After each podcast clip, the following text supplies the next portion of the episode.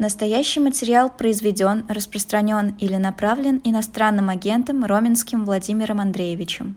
А мы сейчас переходим а, к, непосредственно к тому, что происходит а, уже а, в, в Израиле и на границе с сектором Газа. К нам присоединяется Сергей Ауслендер, израильский журналист, автор телеграм-канала «Война с Ордой». Сергей, здравствуйте. Здравствуйте. Да, здравствуйте, здравствуйте. Сергей, ну вот вчера были новости, вчера были новости о том, что перемирие на некоторое количество часов было установлено.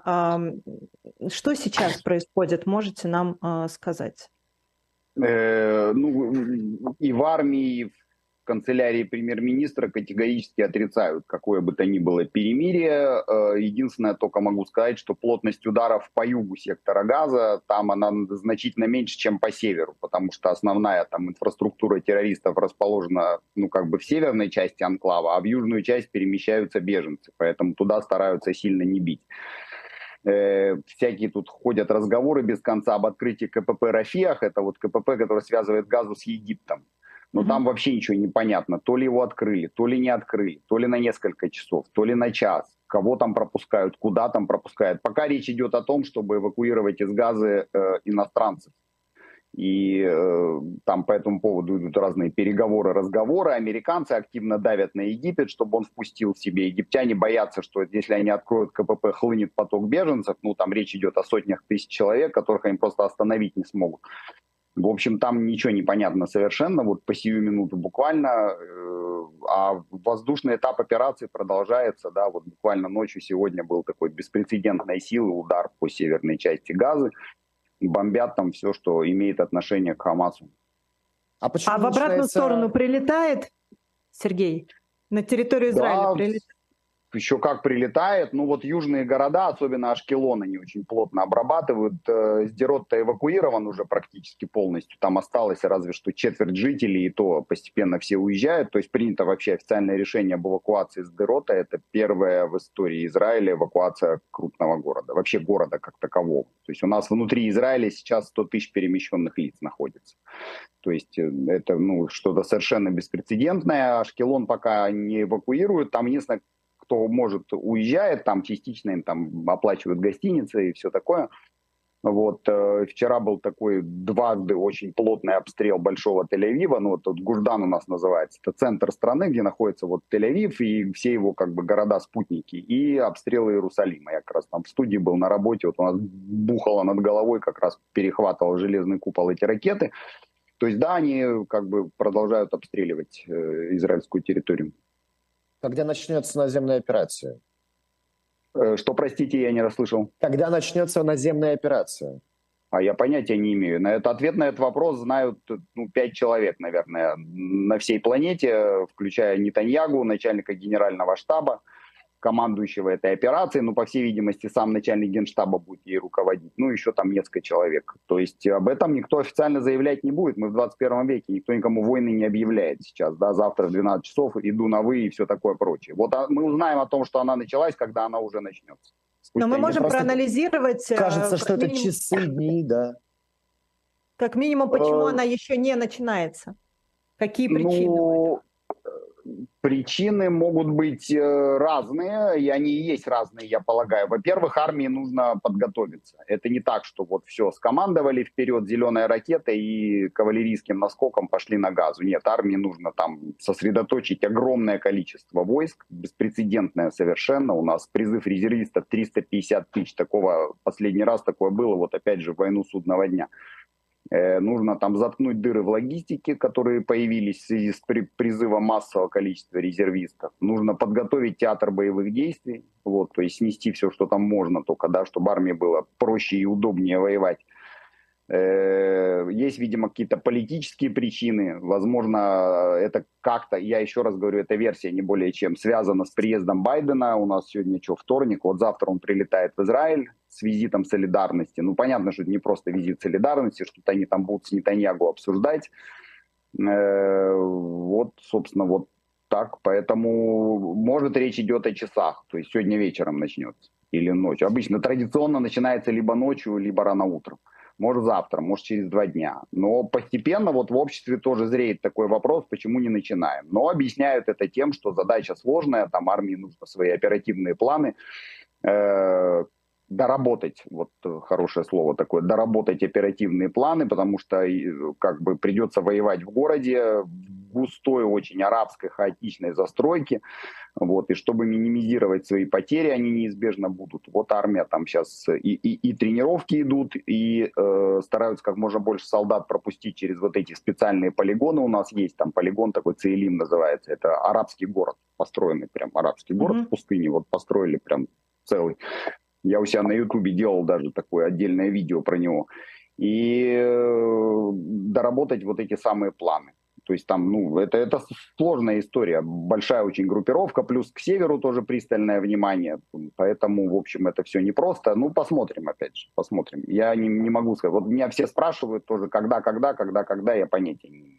Может, может сегодня, может завтра, может, я не знаю, там, через две недели. Ну, через две недели вряд ли, потому что у нас огромное количество э, работоспособных, как бы, мужчин, ну, вот, классических таких представителей среднего класса, да, налогоплательщиков ушли в армию, это для экономики тоже все такой очень сильный удар, и поэтому тянуть с этим делом тоже сильно долго нельзя.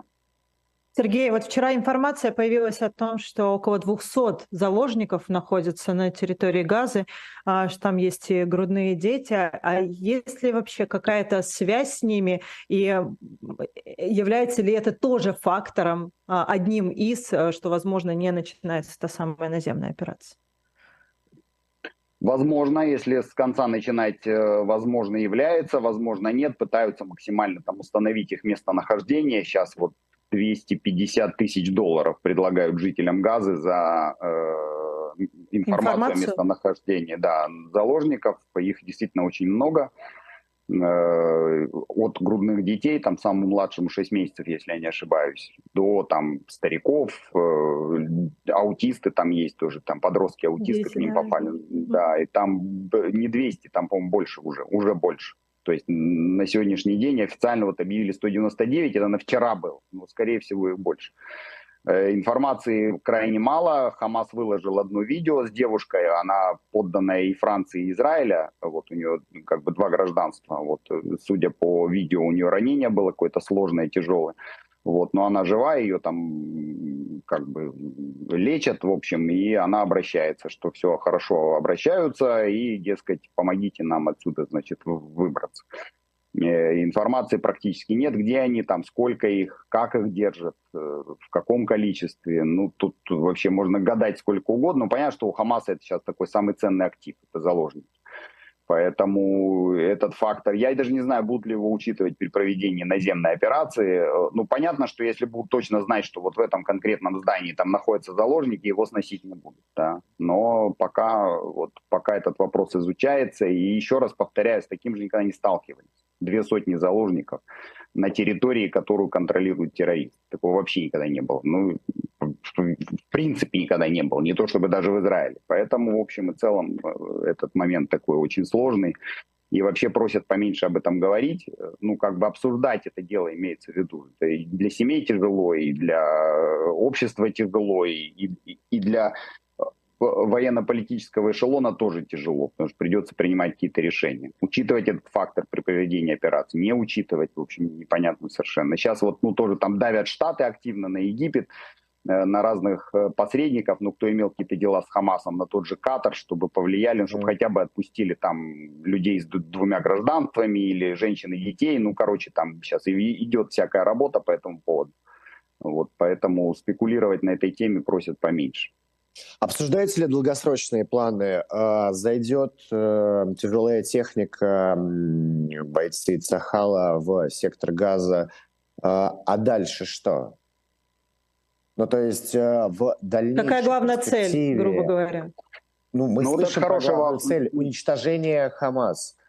Но... Ну, а дальше что? Ну, то есть, окей, будут уничтожены подземные тоннели, будут найдены места, где производились ракеты, будут э, обнаружены места, где, э, там, я не знаю, живут сами боевики Хамас. Ну, а дальше что? с вот этим клочком земли, на котором проживает два миллиона человек. Что будет? Он будет находиться теперь всегда под военным контролем Израиля. Это у тебя будут вечно стоять автоматчики, пулеметчики на каждом перекрестке или как? Ну вот это хороший вопрос, кстати, его тоже сейчас начинают активно задавать о, вот, о послевоенном устройстве, как бы в Газе, да, что, что делать с этой территорией. Понятно, что там, ну, какой-то Египет не жаждет их всех у себя видеть, прямо скажем, да, то есть одна да. из идей была, ну, так как бы это же ваши единоверцы, вроде как там братья, все дела, так давайте вы их себе там заберите. Нет, Египет совершенно не жаждет, потому что э, два миллиона человек, из которых там какая-то часть приличная, заражена вот этой идеологией Хамаса. Хамас — это братья-мусульмане. Братья-мусульмане в Египте под категорическим запретом, там с ними борются вообще как бы как со страшным врагом. И пускать себе... Ну и плюс это экономически тоже непросто, да, это не две тысячи, даже не двести тысяч человек. два миллиона в Египет, который сам сейчас переживает там серьезный кризис, у них проблемы там с продовольствием, с водой, со всем, короче говоря, и вот как бы вот такое к себе пустить, возможно, это для египтян с экономической точки зрения очень, ну, как бы неприемлемо. Поэтому обсуждаются всякие варианты в диапазоне от «мы сейчас, значит, сносим Хамас», возводим на границе с Газой там заборы еще выше, еще толще, там еще лучше оснащенные, и уходим оттуда, а дальше, дескать, разбирайтесь сами. Многие, как бы такие вот люди, сведущие, арабисты, эксперты, говорят, что это совершенно неприемлемо, потому что этот вакуум тут же заполнится все тем же Хамасом, ну просто он будет по-другому называться. Или ИГИЛом, или еще там что-нибудь. Ну, говорят, что появится что-то пострашнее, пока трудно себе представить что-то пострашнее того, что мы видели седьмого октября, но суть та же самая. То есть тут на вот этих развалинах, да, этой нищете тут же разовьется какая-нибудь радикальная идеология. Второй вариант – это передать Газу под управление палестинской автономии, под управление Рамалли. То есть вот каким-то образом, чтобы она там рулила, поскольку вроде как речь идет же о создании там палестинского государства, его все обсуждают, вот, ну вот, пожалуйста, да, забирайте себе. Большой вопрос, насколько это получится, кто в этом будет участвовать. Махмуд Аббас человек очень пожилой, президент палестинской автономии, восемьдесят восемь лет, и в любой момент его Господь может уже прибрать к себе, и непонятно, кто там будет вместо него, насколько он будет авторитетным и так далее и тому подобное. Третий вариант – это какое-то внешнее управление. Лига арабских государств, там, не знаю, какой-то орган специальный создадут, да, передадут там под управление ООН, опять же, кто будет весь этот банкет оплачивать, большой вопрос. Там Катар тот же, или, я не знаю, там э, страны Персидского залива, другие, а ООН из своего бюджета, ничего не понятно совершенно. Ну и как бы вот вариант четыре, это вот Газа остается под военным управлением Израиля, но этот вариант категорически, вот прям отрицаю, ну как бы... неприемлем в нашем обществе, потому что все понимают, что это будет связано с беспрерывными потерями. То есть сколько-то солдат будут погибать там каждый месяц или каждую неделю. Как это было в Южном Ливане в свое время или в той же Газе до того, как мы оттуда ушли в две тысячи пятом году. Поэтому конкретного ответа на этот вопрос нет, и это большая проблема, потому что э, в принципе э, последние там, ну, не соврать. Ну, вот, собственно, с пятого года, как ушли, да, из э, Газы не было, ну, то есть больше, собственно, ну, не больше четверти. Ну, короче, дофига времени уже. Не было ответа на этот вопрос, что с Газой делать, да, почему там вот Хамас, почему вот он там плодится, ну, просто политика выстраивания вот этой стены и просто дистанцирование от э, происходящего в В этом регионе, мне кажется, уже показала свою не... Она не сработала, она не сработала, да. да. Вот эта концепция, значит, того, что это не наши проблемы, оказалось, что это очень даже наши проблемы. Вот. И э, концепция задабривания Хамаса, да, давайте дадим им там денег, не знаю, воду, свет, там что-нибудь, продукты какие-нибудь, и они себя будут хорошо вести. Вот она обошлась нам уже почти в полторы тысячи убитых. Не считая тех, кто погиб до этого во время различных операций и обстрелов. Вот. Поэтому, в общем и целом, ответа на этот вопрос нет. И я полагаю, вот мне это кажется, сейчас вот прилетит Байден в среду, и он, среди прочего, будет обсуждать с Нетаньяху вот именно это тоже. Как вы видите вопрос себе, будущего газа. То есть, да, вы вот как бы хотите провести наземную операцию, сомнений нет, что там всех уничтожат, спору нет. Израильская армия вполне справится с этой задачей. Но как вы видите дальнейшее вот, устройство Газы? Что вы хотите там с, с этим сделать? Вот. И я полагаю, что если Нетаньяху скажет, что это не наши проблемы, ему скажут, что нет, это таки ваши проблемы. Поэтому нужно будет как-то вот этот вопрос решать. Сергей, ну вот этот вот тезис всех уничтожить, в смысле имеется в виду боевиков Хамас, да, на этом акцентирует Израиль все время внимание, но говорят же, что руководство Хамас, оно уже находится не в секторе Газа, оно находится в Катаре, и об этом практически все говорят эксперты. То есть как вот этот вопрос решать? Ну, это совершенно верно, кстати, к вопросу, да, о борцах с сионизмом, которые все свалили в Катар, живут там, значит, как сыр в масле, и оттуда выражают там слова поддержки, да, и, и так далее. Это все понятно, там, в общем, ничего удивительного-то в этом нет. Но, э, в общем, тоже начинают звучать голоса, что все вот эти люди, там, в диапазоне от Халида Машеля до Яхья Синвара, которые, ну, последние из них выехали из Газы там за пару недель до начала всех этих событий, то есть, очевидно, готовились. Это был тоже такой индикатор, на который, по идее, разведка должна была обратить внимание. Сейчас законные цели для МОСАДа, в частности, да, сейчас вот МОСАД, среди прочего, сосредоточится на их ликвидации, вот, но насколько это решит проблему Хамаса, это большой вопрос. Понятно, что за ними будут охотиться там десятки лет, и кого-то из них найдут и ликвидируют, кого-то нет, кто-то будет прятаться, там, не знаю, трудно сказать пока, но э, это никак не повлияет, опять же, на вопрос послевоенного устройства в Газе. Имеется в виду ликвидация лидеров Хамаса. Это будет такой, да, акт возмездия, но на саму вот эту идеологию радикальную это никак не повлияет. Другое дело, что если Хамас лишится вот этой вот ресурсной базы в виде территории и э, населения, два или там три, там даже толком никто не знает, сколько там людей, да, миллиона человек, откуда он черпал, собственно, ресурс, да, в том числе и человеческий, то он очень быстро маргинализируется и превратится вот в подобие нынешней Аль-Каиды, которая вот просто исчезла, вот и что-то она там где-то есть, но уже о ней никто, собственно, толком и не вспоминает. Или отчасти в подобие ИГИЛ, которая, вот решившись, опять же, больших территорий и ресурсов, которые она, оно, она контролировала, оно, собственно, вот тоже как бы превратилось в очередное такое террористическое движение, перестало быть тем пугающим явлением, да, которым оно, оно из себя представляло там в течение нескольких лет. Но как явление Хамас не исчезнет, конечно. Вот, то есть он останется. Радикальная идеология как была, так и останется, никуда она не денется. Но угрозу при, про, продолжает э, сохранять Хизбалла, и э, по вашей оценке, какова вероятность, что будет открыт э, второй фронт и э, придется э, э, Израилю воевать не только в секторе Газа, но, возможно, и на территории Ливана? Тем более, Ливана. Что мы видели, что Израиль в предыдущие дни наносил удары по некоторым территориям Ливана. В новостях. Ну, фактор Хизбаллы пока по-прежнему остается такой не очень известной переменной. Вот, то есть пока вроде как эскалация там на севере, она такая очень управляемая, то есть Хизбалла там проводит какие-то такие ограниченные действия, там идут такие перестрелки через границу, да, они пускают там ракеты противотанковые прямо через линию границы, там стреляют из минометов, наши отвечают там артиллерийским огнем или наносят удары с вертолетов, но все это происходит вот в приграничной полосе, условно говоря, да, то есть пока эта эскалация не разрастается, но проблема с управляемой эскалацией в том, что она очень быстро может стать неуправляемой. Вот, это так всегда обычно и происходит. Поэтому за севером пристально следят, там Северный военный округ развернут, по, по нормам военного времени, да, в максимальной боевой готовности находится. И плюс тут появляется фактор американцев, которые вот один, одна авианосная группа уже находится вот возле, ну, возле ливанского или израильского берега, тут все рядом, да, вторая подходит [S2] Угу. [S1] Сейчас к ней. Она уже в Восточном Средиземноморье. И поэтому американцы, по-моему, совершенно отчетливо заявили, что любая третья сторона, которая вступит в войну между Израилем и Хамасом, будет уже иметь дело с ними, а не с нами. Но с нами, соответственно, тоже.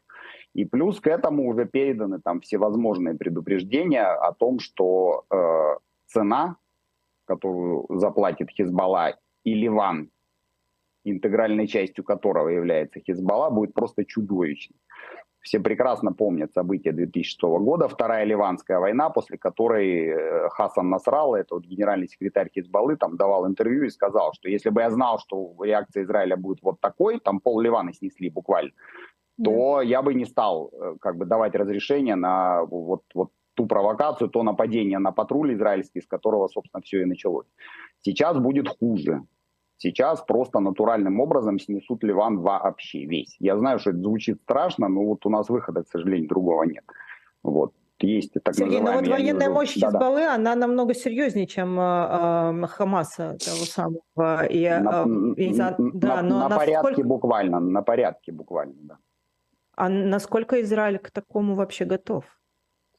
Ну, э, это хороший вопрос. У Хизбаллы как бы потенциал военный совершенно другой, совершенно не такой, как у Хамаса. Не имеется в виду, у Хамаса он тоже оказался вполне себе, да, большой, но у Хизбаллы он мощнее. Поэтому и, и будут наноситься ответные удары с невероятной совершенно непропорциональностью и жесткостью.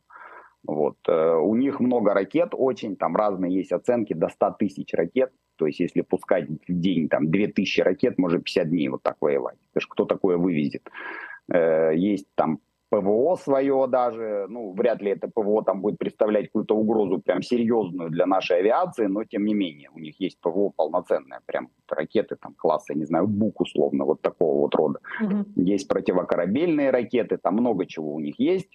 Вот, и сто тысяч подготовленных бойцов, которые прошли через, многие через Сирию прошли, вот там воевали, да, имеют боевой опыт и так далее. Вероятнее всего, Хизбалла попытается повторить вот эту историю с Хамасом, то есть прорваться на нашу территорию, чтобы захватить там какую-то часть и ее контролировать. И об этом, собственно, уже говорили, даже они сами говорили, что в следующую войну мы захватим там часть Галилеи, например, израильской. Но вопрос, насколько у них это получится, потому что...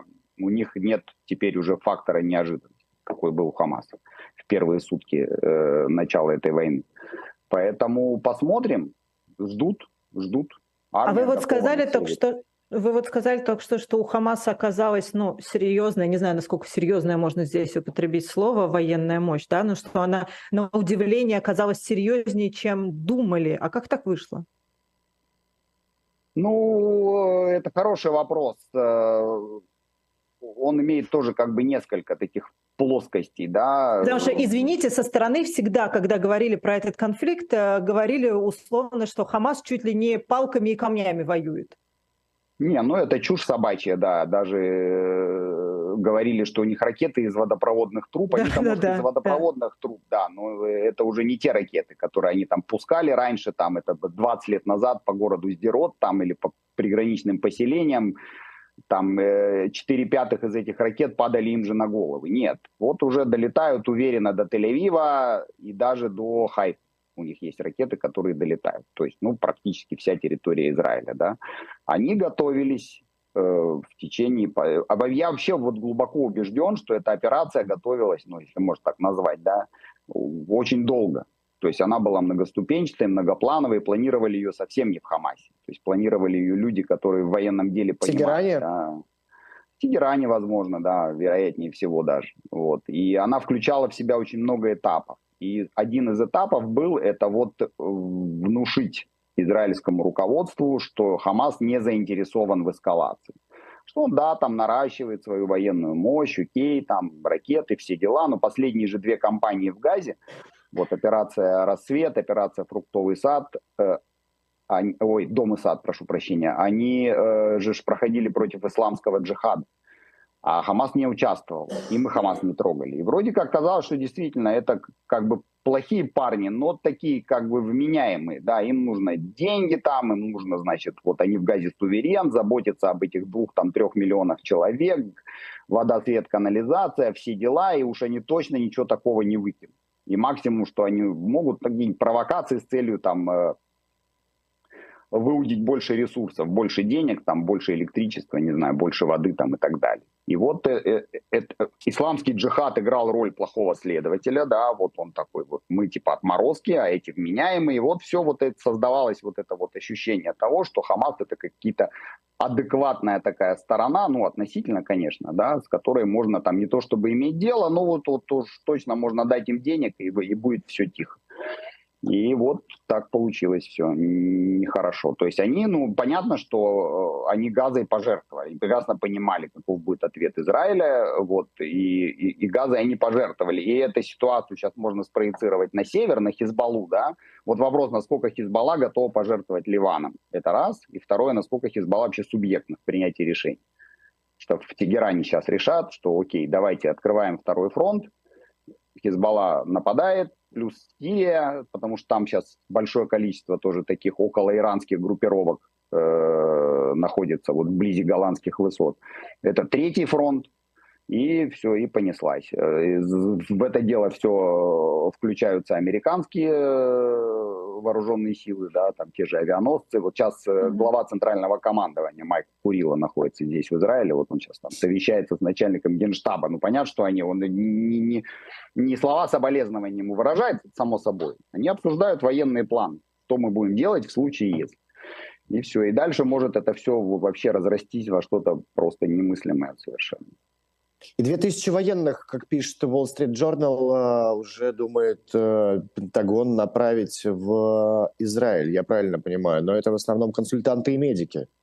Да-да-да, это вот такое, логистика, медицина, потому что если прям разрастется это вот до таких масштабов, которые я описал, то придется открывать полевые госпитали, там понадобится много медиков, будет много раненых у военных, и поэтому, да, американцы пока вот такую помощь. То есть если американцы и будут участвовать в этой войне, то, ну, вот силами авиации и флота. У них угу. центральная команда. Да-да. Для того, чтобы дальше понять ну, вот, расстановку сил. Вы говорите, что у Хизбаллы порядка ста тысяч подготовленных вооруженных бойцов. Когда мы говорим про Хамас, я слышал оценку в сорок тысяч, которые находятся в секторе Газа. Еще, но сейчас уже значительно меньше. Да. Значительно меньше. Почему? После ударов? Ну, во-первых, во время вторжения там было уничтожено порядка полутора тысяч ну, да. или две тысячи, сейчас это еще непонятно. Ну и плюс удары тоже, да, наносятся там по боевикам, по их как бы там схронам, скоплениям и так далее. То есть понятно, что они несут сейчас потери. Так что, ну, в любом случае, да, там их много, тут спору нет, много. Потом, опять же, есть Хамас, есть плюс исламский джихад, плюс там какие-нибудь комитеты народного сопротивления, плюс группировки поменьше и так далее, и все это вместе там оценивается пятьдесят тысяч человек. пятьдесят тысяч там, сто тысяч там, вот. А, есть ли разговоры о том, какие вообще потери э, может принести израильская армия в э, рамках этой войны? Ну, то есть, опять же, мы когда говорим про Украину и говорим про контрнаступление, мы отмечаем, да, для того, чтобы контрнаступать, нужно сил в три раза больше, чем у противника. Здесь, очевидно, у Израиля превосходство на его стороне, но все равно же это речь может идти о тысячах погибших солдат. Ну, о тысячах я не думаю, то есть армия не будет сейчас воевать, там, как это было условно в две тысячи четырнадцатом году, да, когда воевали ограниченно, там, с соблюдением всех там этих норм гуманитарных и так далее и тому подобное, нет. Сейчас одна из задач перед армейским руководством – это минимизировать потери. То, что они будут, спору нет. Там есть всякие оценки от э, очень умеренных до я, там, совершенно безумных, там, и я их даже называть не буду сейчас.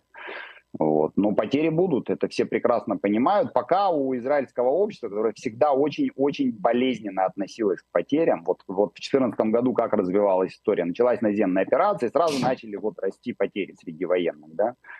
И, и, и сразу начало нарастать такое внутреннее давление в обществе на правительство, помимо внешнего давления, естественно, да, что надо эту историю заканчивать, там ребята погибают, как бы, и все, там, про каждого делали там сюжет на телевидении отдельный, там рассказывали, пятый-десятый. Сейчас болевой порог у израильского общества очень-очень высокий. относительно потерь. После всего, что случилось, да, болевой порог резко повысился. Но он тоже до бесконечности не будет высоким, да, поэтому я не знаю, честно говоря, какие они будут, потому что не будут, тут спору нет вообще никакого. Сергей, у меня, знаете, к вам, ну, у меня еще два вопроса. Первый, я спрошу сначала про Зеленского. Вчера появилась информация, что отказали в приезде Владимиру Зеленскому. А что говорят об этом внутри Израиля? То есть это какая-то политическая история или это в целях безопасности? С формулировкой, как я понимаю, сейчас не время. Примерно такой. Не, ну это сто процентов не имеет никакого отношения к безопасности. Уж как-то безопасность Байдену обеспечат, да, наверное, могли и Зеленскому обеспечить. Угу. При том, что сейчас сюда едут-то все. Вот, буквально. Там Блинкен уже два раза успел побывать здесь. Там министр иностранных дел Германии, Олаф Шольц сейчас прилетает, вот сегодня, по-моему. То есть тут просто валом валят с визитами солидарности. И Зеленскому отказали же, понятное дело, по политическим соображениям. И как раз Нетаньяху говорил с Путиным накануне. Вот. И э, очевидно, что, то, что что-то есть там, какая-то зависимость. Потому что визит Зеленского сюда, как мне это представляется, означал бы полный разрыв отношений с Россией. Вот все как, угу. закончили, буквально. Вот. Но поскольку Нетаньяху, он такой у нас, между струйками все время пытается, да, вот решили, видимо, как бы Зеленского не приглашать, но с Путиным поговорили. Но это вроде как, насколько я понимаю, Путин позвонил Нетаньяху, и вот, в общем, как у нас тут говорили... Выразил соболезнования всячески. Ну, наверное, я не знаю, что они там обсуждали, выразил ли он там соболезнования, или там выразил озабоченность по поводу там страданий мирного населения в секторе Газа, не знаю, это вот знает Нетаньяху об этом. Но к Кремлю Поэтому... отношение, в том числе и во, во власти израильской, меняется, я так понимаю. Я Ведь... понятия не имею, что там в израильской власти происходит. В обществе, да, в обществе, вот, ну, как бы, все же прекрасно понимают, что Россия, если не имеет прямого отношения к этой истории, то уж бенефициар, это совершенно точно. Вот. И что относительно Украины э, ничего бы не рухнулось. Приехал сюда Зеленский, это было бы очень, ну, как бы так, по-человечески, да, в конце концов, ну, Шольц приехал, в общем, к Зеленскому не приехать, там, на день буквально прилететь, поздороваться, выразить там соболезнования, съездить в Каф разу, посмотреть на весь этот ужас, сказать какие-нибудь слова и улететь, все, все довольны. Но вот пока израильское руководство по-прежнему придерживается вот этой своей политики в раскоряку, как бы не, не примыкать ни к одной из сторон вот этого всего, всей этой истории, в общем, и это тоже здесь. Ну и, наверное, еще слова обсуждает. Благодарности со стороны руководства Хамас, обращенные в адрес Кремля, тоже свою роль играют. Ну, наверное, я не знаю, плюс вот эти все пляски их пропаганды там, особенно в первые там несколько дней, да, на телах наших убитых, там радостные такие вопли про блестящую операцию Хамаса и так далее, вот, это все как-то, по идее, надо было учить, и все же, по-моему, однозначно, вот, вот, вот тут реально все однозначно, совершенно. А почему вот. бенефициар Москва? Просто потому что теперь не такое внимание приковано к Украине, потому что теперь нужно Соединенным Штатам деньги выделять не только на помощь Киеву, но э, и помогать Израилю? Ну, как минимум в медийном плане, если обратили внимание, вот седьмого октября война в Украине как будто бы вот прекратилась, да. как будто ее нет, исчезла из поля информационного, ее просто нет, тупо, она там, я не знаю, на третьем плане находится сейчас, наверное, даже не на втором. А что касается там остальных дел, ну, возможно, повысятся цены на нефть, вот прямая выгода, как бы, все, они там что-то продают и так далее, да, вот, так что это, как бы, как мне представляется, хотя бы в медийном плане выгода-то прямая есть, буквально, то есть, но насчет денег... Вроде как уже сказали и не раз, и не два. И представители там того же Сената, Конгресса, и, и Байден в интервью си эн эн сказал, что мы в состоянии потянуть помощь и Украине, и Израилю, и поддерживать свою обороноспособность. Так что я не думаю, что что-то там сильно скажется на помощи Украине. Вот. И, но в медийном плане вот я вот это прям вижу своими глазами, что просто война в Украине как будто бы исчезла куда-то. Потом вернется, конечно, но... Пока так. Сергей, у меня, знаете, такой очень человеческий вопрос. Но понятно, что ну, Газа существовала за счет помощи Израиля, да, в том числе там энергоснабжение, вода и так далее, и так далее. Сейчас понятно, что отношения между людьми, они сильно обострились, но часть мо- моих друзей, израильтян, они даже в социальных сетях, у них почти везде, они пишут там типа «свободу Палестине от Хамаса» и так далее, и так далее. Ну и даже воду пустили все-таки на часть, да, Газа, на южную часть Газы. И все-таки продолжаются разговоры про некоторые гуманитарные коридоры, потому что там лекарства. Как, как это вообще возможно? Объясните, пожалуйста, как это, как, как это происходит, что все равно при всем том, что мы видели за вот эти вот дни, особенно то, что мы видели седьмого числа, и воду, значит, туда пускают, и говорят о гуманитарном коридоре. Как это вообще возможно? Ну, вот так. Ну, я так понимаю, что воду дали на юг, потому что туда скапливаются беженцы, да, чтобы там не случилось прям уж совсем такой катастрофы жуткой. На север воду давать не будут. Ну, и вообще, ну, трудно сказать. Я вот, честно говоря, не очень... Понимаю, что сильное давление очень на Израиль сейчас идет вот в плане оказать им там гуманитарную помощь или хотя бы открыть их КПП для того, да, чтобы... Но, но у меня главный вопрос просто, я не... почему? Ну, то есть, почему Израиль должен оказывать им гуманитарную помощь? Ну, а почему Европа давала там эти сумасшедшие миллиарды долларов, да, или Катар, например? Вот Катар сейчас предложил там сколько-то там десятков миллионов долларов на то, чтобы оказать, точнее, ну, типа, оплатить гуманитарную помощь там на сорок, по-моему, или тридцать семь миллиардов, о, миллионов долларов. То есть Катар десятилетиями давал деньги Хамасу, на которые тот строил инфраструктуру террора, там покупал оружие, все вот это вот планировал, развязал войну, и теперь Катар будет платить за гуманитарную помощь за того, что Хамас развязал войну. Ну вот где тут вообще логика-то? Она где-то есть там какая-то, просто мы ее не, не видим пока. Или та же Европа это дебильная абсолютно, которая выделяла там эти бесконечные транши в палестинскую автономию, да, или в ту же Газу, на которой можно было там на натуральный Сингапур два ноль построить. Ну, натуральный Сингапур два ноль. А выкладывают видео, как они выкапывают трубы из земли, вот этот водовод разбирают, да, построенный на деньги Евросоюза, и делают из этого ракет.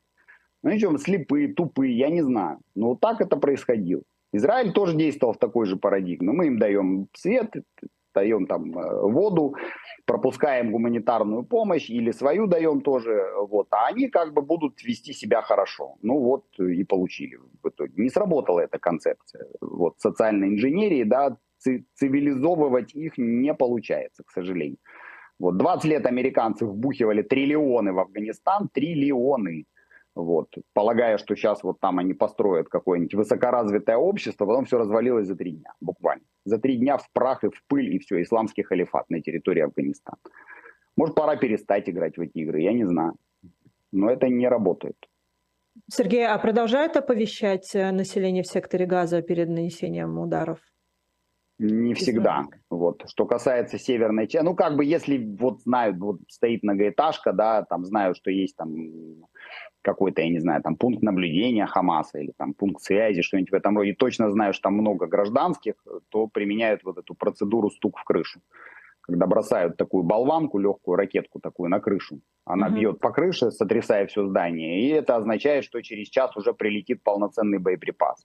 И у людей есть там, допустим, час эвакуироваться. Ну и у хамасовских боевиков, соответственно, тоже.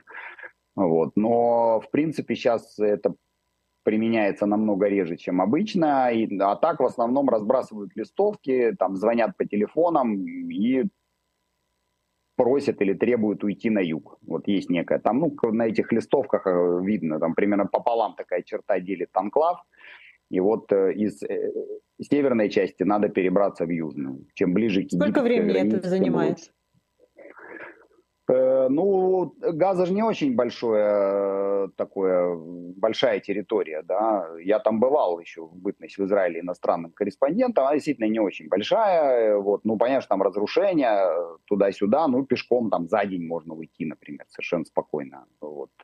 Проблема в том, что и Хамас препятствует, были уже как бы свидетельства, есть и фото, и видео, как они выставляют блокпосты, и не дают людям эвакуироваться из северной части. Им тоже нужен живой щит, нужны погибшие гражданские для вот медийности как бы, всего этого дела. Там отбирают машины, вот разворовали этот, не разворовали, а просто приехали, забрали этот вклад гуманитарной помощи ООН.